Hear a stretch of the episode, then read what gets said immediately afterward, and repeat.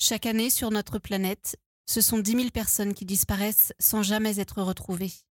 Ce sont plus de 400 000 hommes, femmes, enfants qui sont victimes d'homicides volontaires, assassinés par un proche ou un inconnu. Ce sont donc autant d'affaires criminelles et mystérieuses qui se retrouvent à faire la une des infos, des discussions sur Internet, des journaux télévisés, des flashs radio, avec pour seul objectif connaître la vérité. Une vérité qui, malgré les apparences, n'est jamais très loin.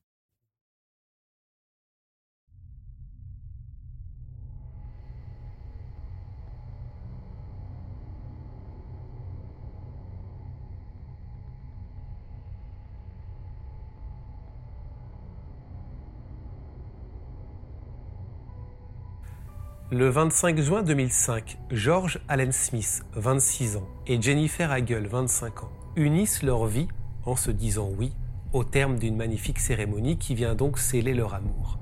Quatre jours plus tard, le 29 juin, les jeunes mariés partent en lune de miel, une croisière de 12 jours sur la Méditerranée à bord du Bryans of the Seas, un gros navire de croisière appartenant à la compagnie royale caribéenne.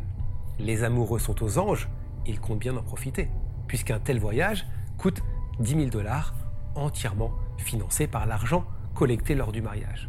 Au programme, repos, farniente et quelques excursions. Mais la croisière de rêve va se transformer en véritable cauchemar. Le 5 juillet 2005, alors que le navire en est à son huitième jour de navigation et avance entre la Turquie et la Grèce, Georges disparaît sans la moindre explication. Pire, il est présumé mort très certainement tombé par-dessus le bord ou jeté en mer. Ce qui oriente les enquêteurs vers cette piste, c'est cette trace de sang retrouvée sur un canot de sauvetage, accroché sur le pont inférieur, en dessous de la cabine 90-62, la cabine occupée par George et sa femme Jennifer. Alors, que s'est-il passé cette nuit-là dans la cabine 90-62 A-t-on affaire ici à un accident, un vol qui a mal tourné, ou un meurtre.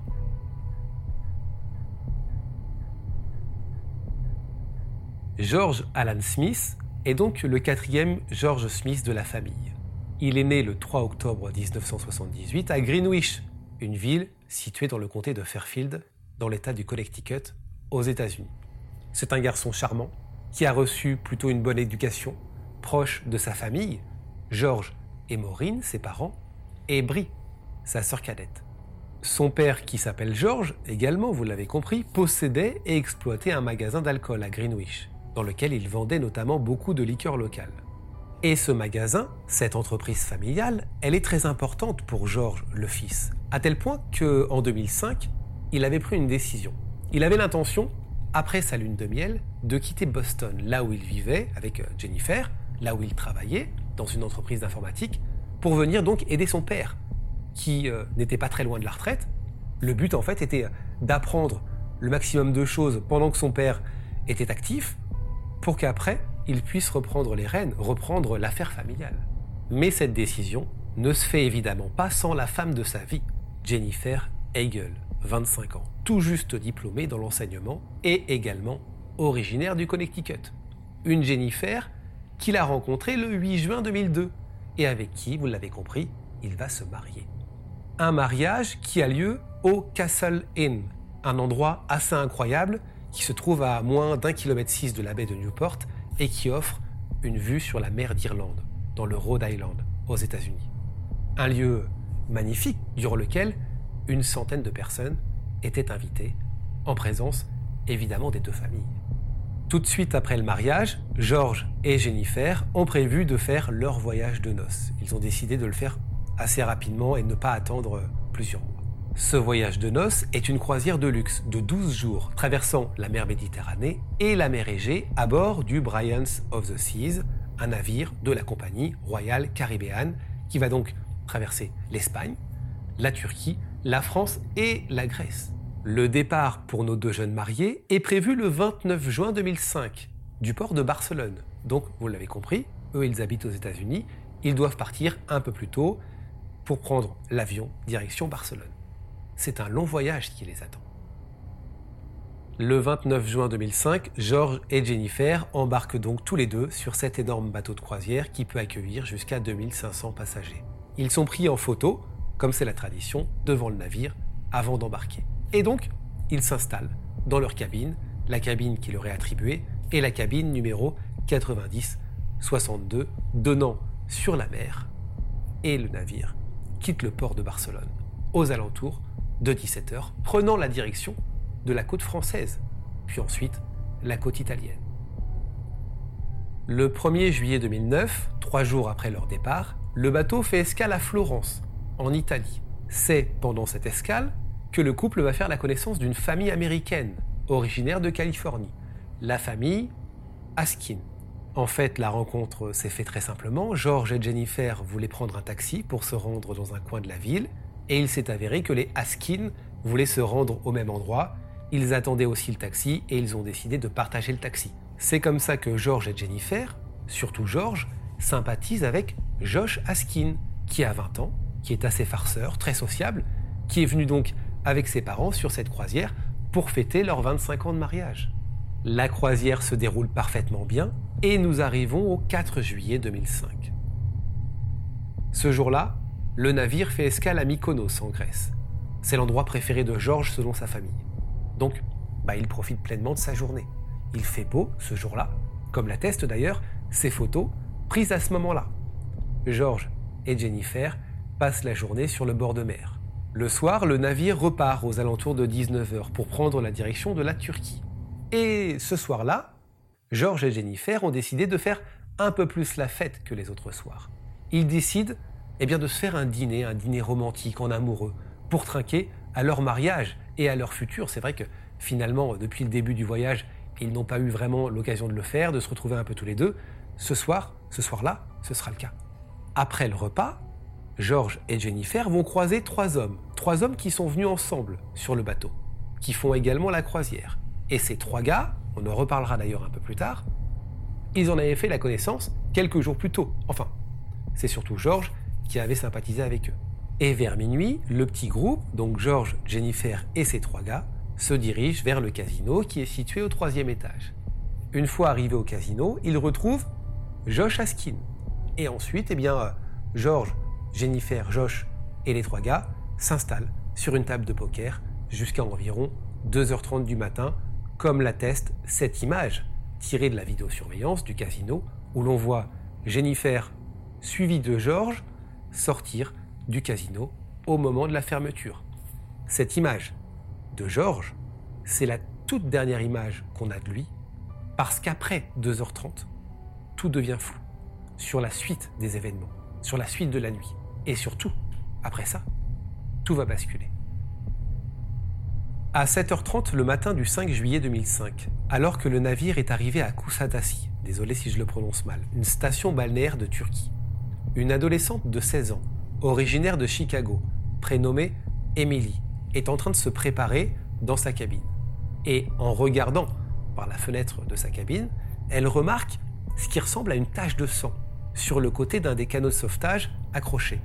Comme si en fait quelqu'un, probablement très blessé, était tombé sur le canot de sauvetage.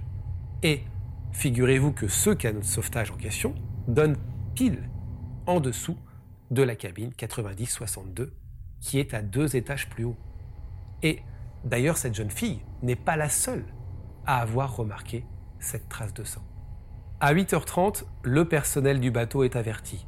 À 8h45, le commandant en personne vient se rendre à la cabine 90-62.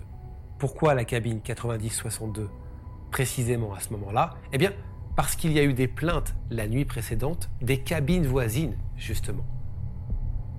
Quand euh, le commandant arrive, quand le personnel frappe, personne ne répond. Alors, ils prennent la décision d'entrer dans la cabine. Personne ne se trouve à l'intérieur, aucune trace des occupants qui sont George et Jennifer Smith. Par contre, il y a un problème. La cabine est complètement chamboulée le personnel du bateau va mettre quasiment une heure avant de retrouver la trace de Jennifer, puisque en se renseignant, il découvre qu'à 10 heures, les Smiths avaient pris un massage, un massage en couple au spa du bateau. Sauf que là, je vous l'ai dit, hein, il est quasiment 9 heures, c'est un peu tôt. Mais ils vont vérifier au spa. Et effectivement, ils retrouvent Jennifer qui est là. Mais uniquement Jennifer. George, lui, n'est pas là. Alors, Quand l'équipage pose la question à Jennifer, à savoir où se trouve son mari, elle explique qu'elle n'en a absolument aucune idée.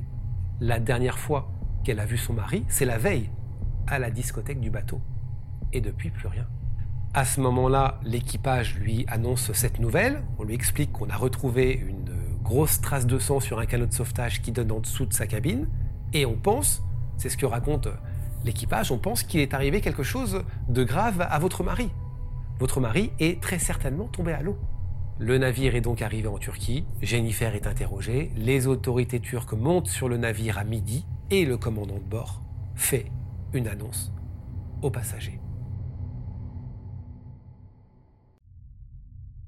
Une fois les autorités turques sur le bateau, les enquêteurs photographient la cabine 90-62 dont voici les images authentiques. Ils relèvent les empreintes, ils prélèvent le sang sur ce fameux canot de sauvetage et ils vont faire plusieurs découvertes intéressantes il y a un désordre. Un désordre assez incroyable dans la chambre. Comme si eh cette cabine avait été saccagée. Ou comme s'il y avait eu une bagarre. Des gouttelettes de sang sont retrouvées sur la moquette et sur une serviette de la salle de bain. Une empreinte qui s'apparente à une empreinte de main est retrouvée sur la balustrade du balcon. Deux petites taches de sang d'environ 2 cm sont aussi découvertes sur les draps. Pour les enquêteurs, ça fait peu de doute le sang sur les draps, le sang sur la serviette, le sang sur le canot de sauvetage, c'est le sang de Georges. À ce moment-là, il y a plein d'interrogations. Et surtout une question. Que s'est-il passé? Pour essayer d'éclaircir les choses, pour essayer de comprendre tout ça, les enquêteurs turcs vont se plonger dans la soirée passée après le casino, après 2h30 du matin. Et c'est là que ça devient très intéressant. Et en même temps, incohérent. Parce que vous allez comprendre que tout ne s'est pas si bien passé que ça ce soir-là. Comme je vous l'ai expliqué, George et Jennifer ont donc passé la grande partie de la soirée au casino à jouer au poker jusqu'à 2h30 du matin, heure de la fermeture, avec Josh Askin et trois autres hommes. Ces trois hommes, je vous les présente, ils sont identifiés étant Greg Rosenberg, 19 ans, qui est sur le bateau avec sa famille et des amis, parmi lesquels son cousin Zach Rosenberg et un ami, Rusty Kaufman. Les trois ont tous été naturalisés américains pendant leur adolescence, mais ils sont nés en Russie. Donc, à 2h30 du matin, quand le casino ferme, tout ce petit monde se rend donc dans la discothèque du navire, qui est située également au troisième niveau. Et ils sont rejoints par un autre homme. Un homme qui va être important. Lloyd Botta. C'est lui. C'est le directeur adjoint du casino. On imagine qu'ils ont sympathisé avec lui pendant le poker. Lloyd a donc rejoint le petit groupe un peu plus tard pour continuer la fête, une fête très alcoolisée. À partir de là, les témoignages divergent. Premièrement, il a été rapporté par plusieurs passagers que George et sa femme Jennifer étaient ivres ce soir-là, parce qu'ils avaient bu de l'absinthe. Pour ceux qui ne connaissent pas l'absinthe, c'est un alcool très fort, un alcool qui n'est pas vendu sur le bateau de croisière, mais qui avait été acheté par George lors de son escale en Italie. En fait, pour la faire monter à bord, il l'avait cachée dans son short.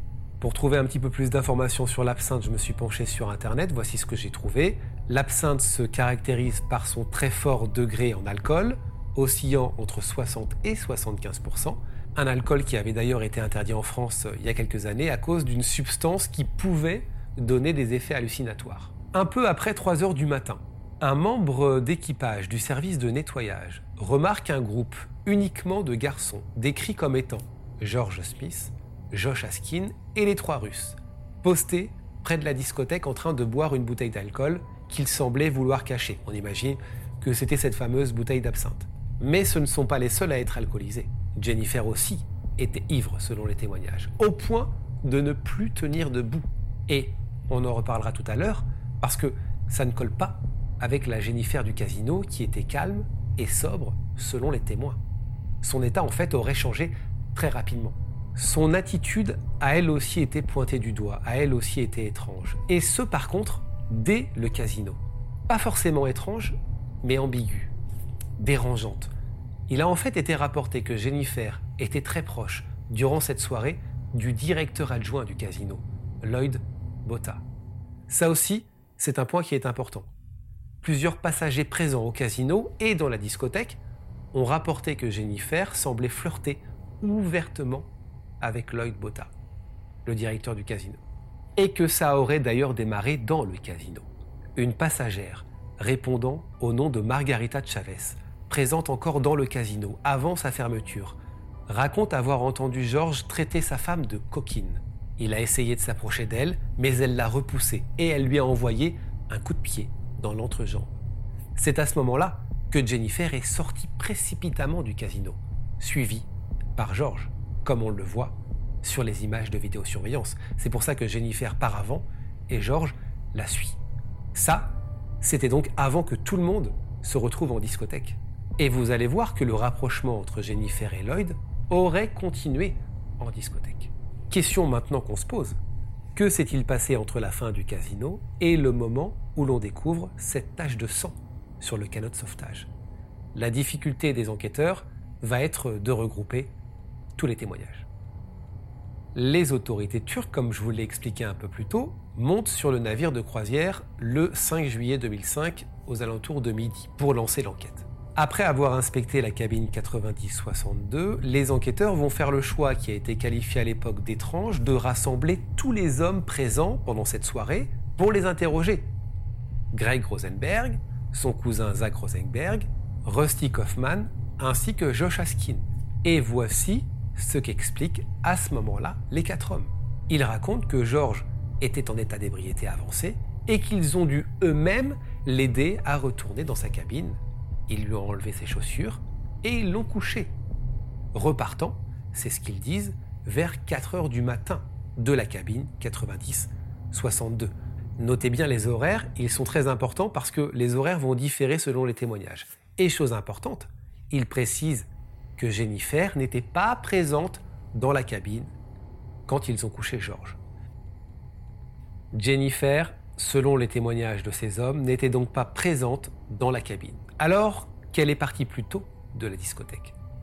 Ça voudrait dire qu'elle est allée autre part, une fois la discothèque quittée. Où était Jennifer? Selon Josh Askin, Jennifer serait partie de la discothèque aux alentours de 3h30 du matin, accompagnée de Lloyd, le directeur adjoint du casino.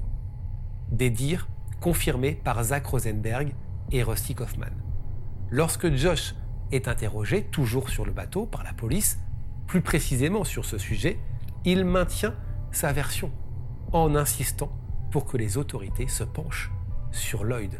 Parce que selon lui, il pourrait être lié avec euh, ce qui s'est passé. Les autorités turques font donc venir une traductrice, une passagère qui était présente sur le bateau, pour faire le lien. Et l'entretien est filmé par le père de Josh Askin qui l'accompagne. Mais il y a un problème avec cette version de Josh. Le premier problème, c'est que les seules personnes qui ont vu Jennifer et Lloyd partir ensemble de la discothèque sont les trois Russes et Josh lui-même. Aucun autre passager présent n'a pu confirmer cette version. Et en vérifiant l'enregistrement de la carte magnétique de Lloyd cette nuit-là, vous savez, cette carte qui lui permet de, rentrer dans sa cabine, les enquêteurs s'aperçoivent qu'il est rentré dans sa cabine à 3h25 du matin. Ce qui est d'ailleurs confirmé par la petite amie de Lloyd, qui dormait paisiblement dans sa cabine et qui a été réveillé par son arrivée à 3h25 du matin. D'autre part, on sait où se trouvait Jennifer quand les gars ont couché Georges dans sa cabine. Elle était complètement endormie et ivre dans un couloir à l'opposé de sa cabine à 4h30 du matin. En fait, ce sont deux agents de sécurité qui l'ont retrouvée. Ils ont dû aller chercher un fauteuil roulant pour la reconduire jusqu'à sa cabine parce qu'elle était incapable de marcher toute seule. Et justement, en arrivant dans la cabine 90-62 à 4h52. Voici ce qu'ont rapporté les deux agents de sécurité, c'est important. Ils expliquent que Georges n'était pas dans sa cabine. Les rideaux des portes du balcon étaient complètement fermés. Les rideaux ne bougeaient d'ailleurs pas, ce qui laisse penser que les portes du balcon étaient elles aussi fermées.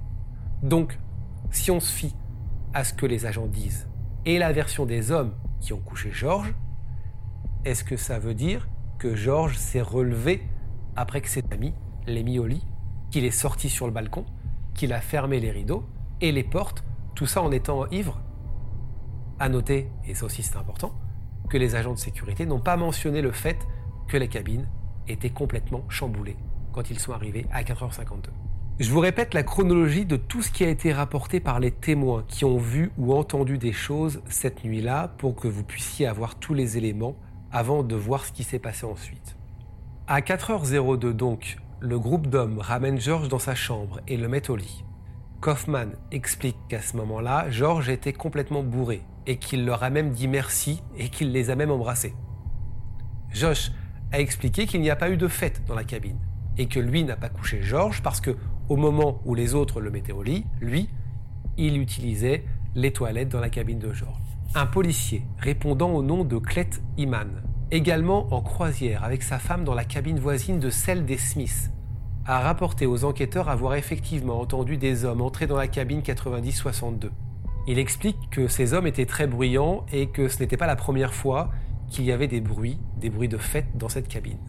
Ça avait déjà été le cas par exemple les nuits précédentes. D'ailleurs, plusieurs vacanciers voisins s'étaient déjà plaints au personnel du bateau. À 4h15, ce même policier rapporte avoir entendu une dispute verbale quelques minutes plus tard entre trois, peut-être quatre personnes dans la cabine des Smiths sur le balcon. Il raconte aux enquêteurs que cette dispute a duré quelques instants. Puis il a entendu des voix masculines dire bonne nuit. Il rapporte aussi avoir entendu des gens quitter la cabine. Il a entr'ouvert la porte pour regarder dehors à ce moment-là et a vu trois hommes quitter la cabine. À 4h25 du matin, ce même policier, Clet Iman, entend dans la cabine des Smiths un homme parler assez fort et des meubles bouger. Puis, un silence total pendant plusieurs minutes. Une autre voisine de la cabine des Smiths, Madame Lawyer, a elle aussi entendu ce bruit de déplacement de meubles, mais elle, elle va plus loin. Elle raconte que tout d'un coup, le bruit s'est intensifié comme si des objets étaient jetés contre le mur, comme s'il y avait une dispute. À 4h30, Kletiman et cette voisine entendent tous les deux un bruit, un bruit sourd. Ce bruit était tellement fort qu'il s'est répercuté, c'est ce qu'ils racontent, dans leur cabine. On aurait dit, selon eux, que quelqu'un était tombé. Deux minutes après ce bruit, ils ont entendu des coups, deux séries de coups précisément, frappés à la porte de la cabine des Smiths. C'était en fait la sécurité parce que le mari de euh, cette voisine, Greg Lawyer, s'est permis de regarder dans le couloir et a parlé aux agents de sécurité en leur disant euh, Écoutez les gars, vous feriez mieux de rentrer dans cette cabine parce qu'à mon avis, la pièce, de ce qu'on a entendu, elle est saccagée. La compagnie de croisière a confirmé l'intervention des euh, agents de sécurité alertés par les plaintes des voisins cette nuit-là, mais la sécurité, les agents qui sont intervenus n'ont aucune réponse à ce moment-là parce que personne n'a ouvert la porte et le calme est revenu. Alors, ils ont décidé de ne pas aller plus loin et de repartir. À 4h30, selon les Russes, ils sont retournés à ce moment-là dans leur cabine et ils racontent avoir commandé une énorme quantité de nourriture au service de chambre. Ils ont été livrés à 4h45, c'est ce qu'ils racontent. Chose importante, Josh Askin affirme que ce soir-là, cette nuit-là, Greg Rosenberg n'est pas resté très longtemps avec eux dans la cabine et s'est absenté après l'arrivée du room service. À 4h30, Jennifer Smith est donc retrouvée endormie sur le sol d'un couloir du navire, de l'autre côté du navire, à l'extérieur d'une pièce réservée à l'équipage et à cinq portes de la cabine de Josh Askin. Comme je vous l'ai expliqué, elle était incapable de regagner sa cabine et a donc été transportée par deux agents de sécurité en fauteuil roulant. Elle est arrivée dans sa cabine aux alentours de 4h50. Et comme je vous l'ai dit encore précédemment, Georges n'était pas là. Le personnel du navire ne remarque aucune trace de sang dans la pièce. Et plus curieusement, les deux agents de sécurité racontent ne pas avoir trouvé la chambre saccagée, comme cela aurait dû être le cas, si on en croit les témoignages des voisins des deux côtés de la cabine Smith. 5h15, c'est l'heure à laquelle Josh Askin arrive dans sa cabine, se douche et se couche. À 6h14, le navire arrive en Turquie à Kusatasi, une station balnéaire. Et à 8h30, on a donc cette adolescente, Émilie Roche, qui euh, rapporte avoir vu ce qui lui semble à ce moment-là être une tache de sang sur un canot de sauvetage. Et effectivement, il s'agit bel et bien d'une tache de sang. 8h30, c'est également l'heure à laquelle Jennifer Smith se présente à son rendez-vous au spa pour ce massage en couple qui avait été réservé la veille. Cependant, bah, vous l'avez compris, elle se présente seule et une heure et demie plus tôt que prévu. Le rendez-vous était fixé à 10 h Et on est à 4 heures après qu'elle se soit couchée ivre. Elle porte les mêmes vêtements qu'elle a portés la veille, Aucun sang n'a été vu sur ses vêtements. Et c'est au spa donc qu'elle apprend que son mari très certainement tombé à l'eau.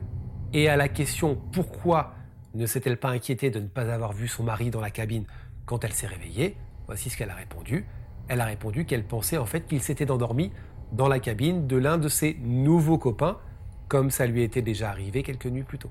À ce moment-là, on ne sait toujours pas ce qui s'est passé. La première explication, qui est avancée sur le procès verbal d'incident par le commandant du navire, je vous l'ai traduit, après investigation, nous pensons qu'il était assis sur le bord du balcon de sa cabine et qu'il a perdu l'équilibre, très certainement, à cause de l'alcool. En gros, vous l'avez compris, on met en avant l'hypothèse de l'accident, tout en suggérant, en donnant une explication sur les taches de sang, les taches de sang, petites taches de sang retrouvées euh, sur une serviette et un tapis, pourraient résulter d'un petit saignement de nez. Quelques jours plus tard, le 29 juillet 2005, le FBI est saisi de l'affaire et pour les agents du FBI, l'homicide ne fait plus beaucoup de doute. Plusieurs choses viennent appuyer cette théorie d'un homicide. La première chose, c'est l'argent. Selon certaines personnes présentes dans le casino le soir de la disparition de George Smith, George s'est fait remarquer justement en se vantant ouvertement d'être en possession d'une grosse somme d'argent, une somme d'argent qui se trouve dans sa chambre, c'est ce qu'il dit. Certains mentionnent la somme de 50 000 dollars. Et Georges est allé plus loin, puisqu'il raconte que des cadeaux de mariage se trouvent également dans sa chambre. Georges portait également à son poignet une montre de la marque Breitling, qui était un cadeau de Jennifer. L'alliance de Jennifer valait également une petite fortune.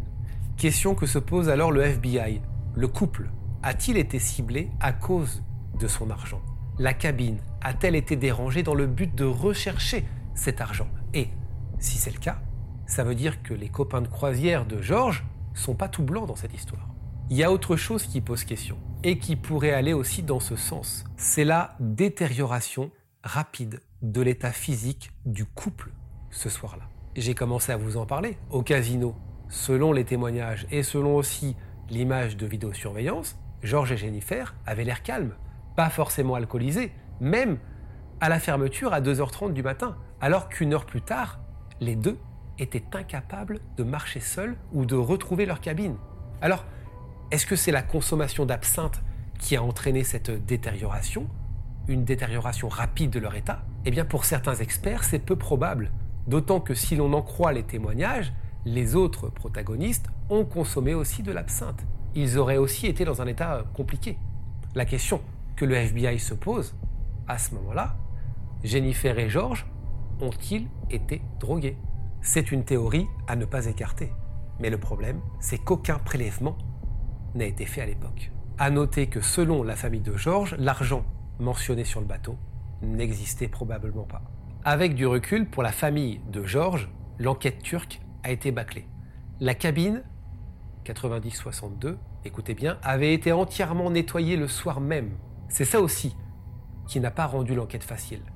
La compagnie, selon Jennifer et la famille de George, n'a pas été très coopératif. Par exemple, la compagnie n'a jamais voulu qu'un test avec un mannequin soit réalisé dans la cabine pour voir comment George aurait pu tomber cette nuit-là.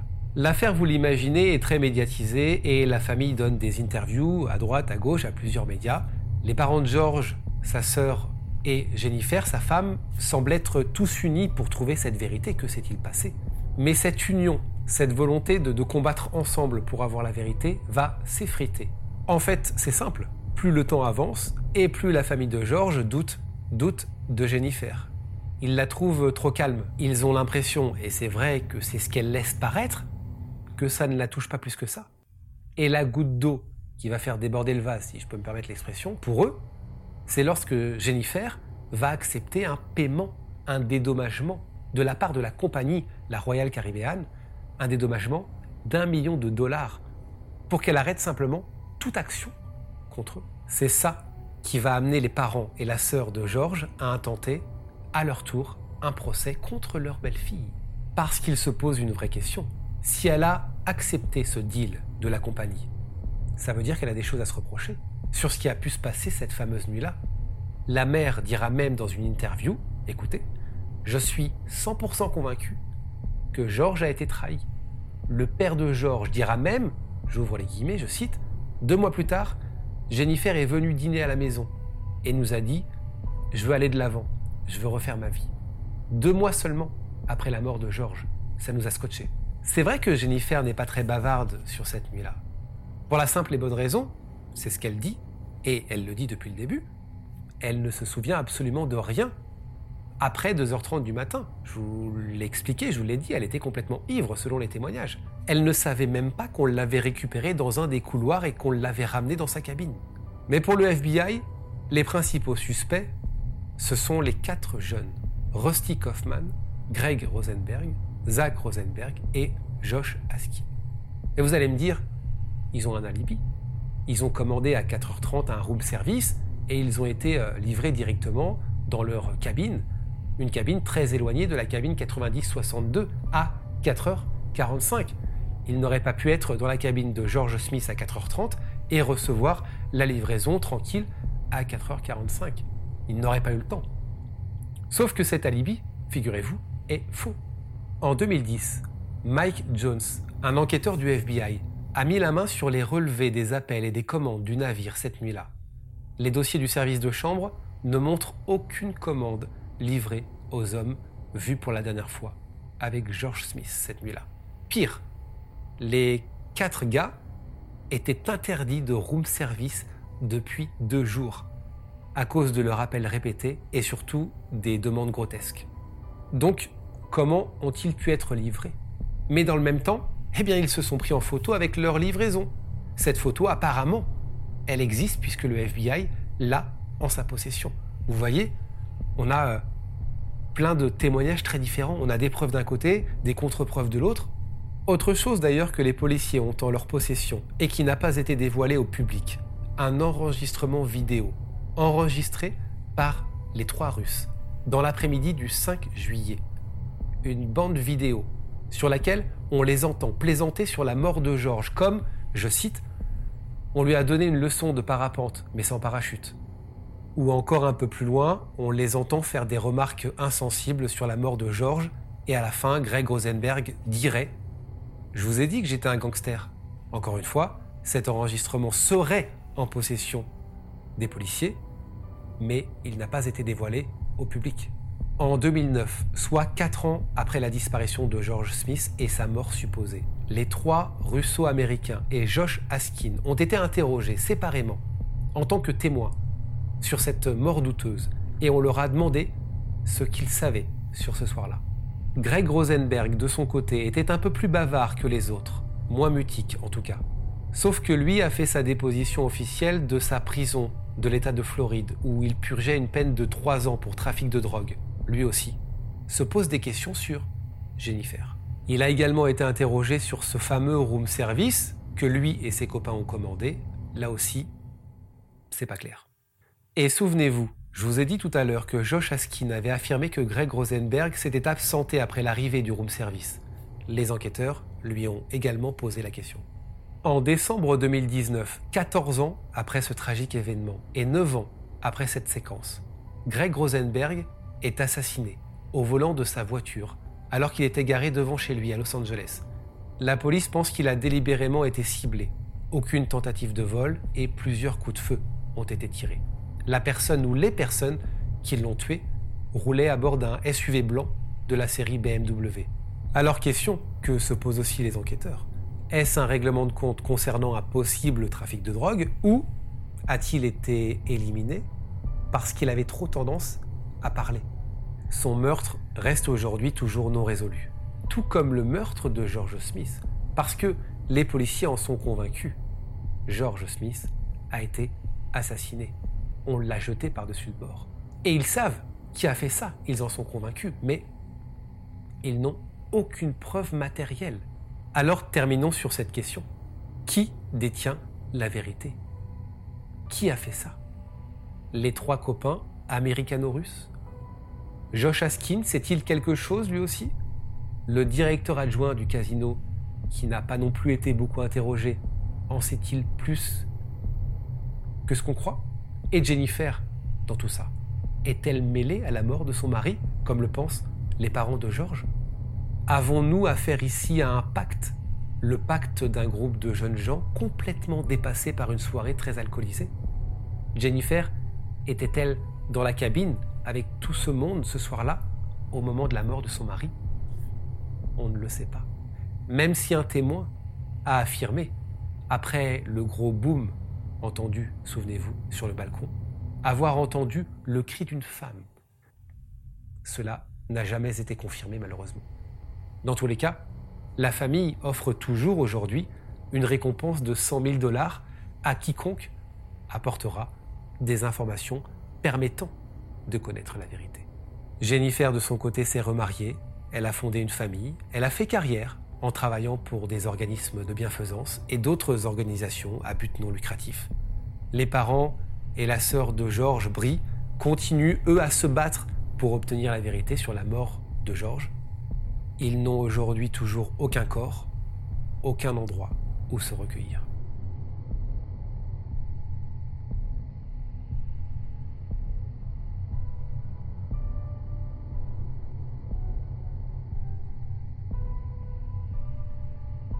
Si vous souhaitez découvrir toutes les images qui concernent cette affaire, rendez-vous dès maintenant sur notre chaîne YouTube Charlie Frigoul.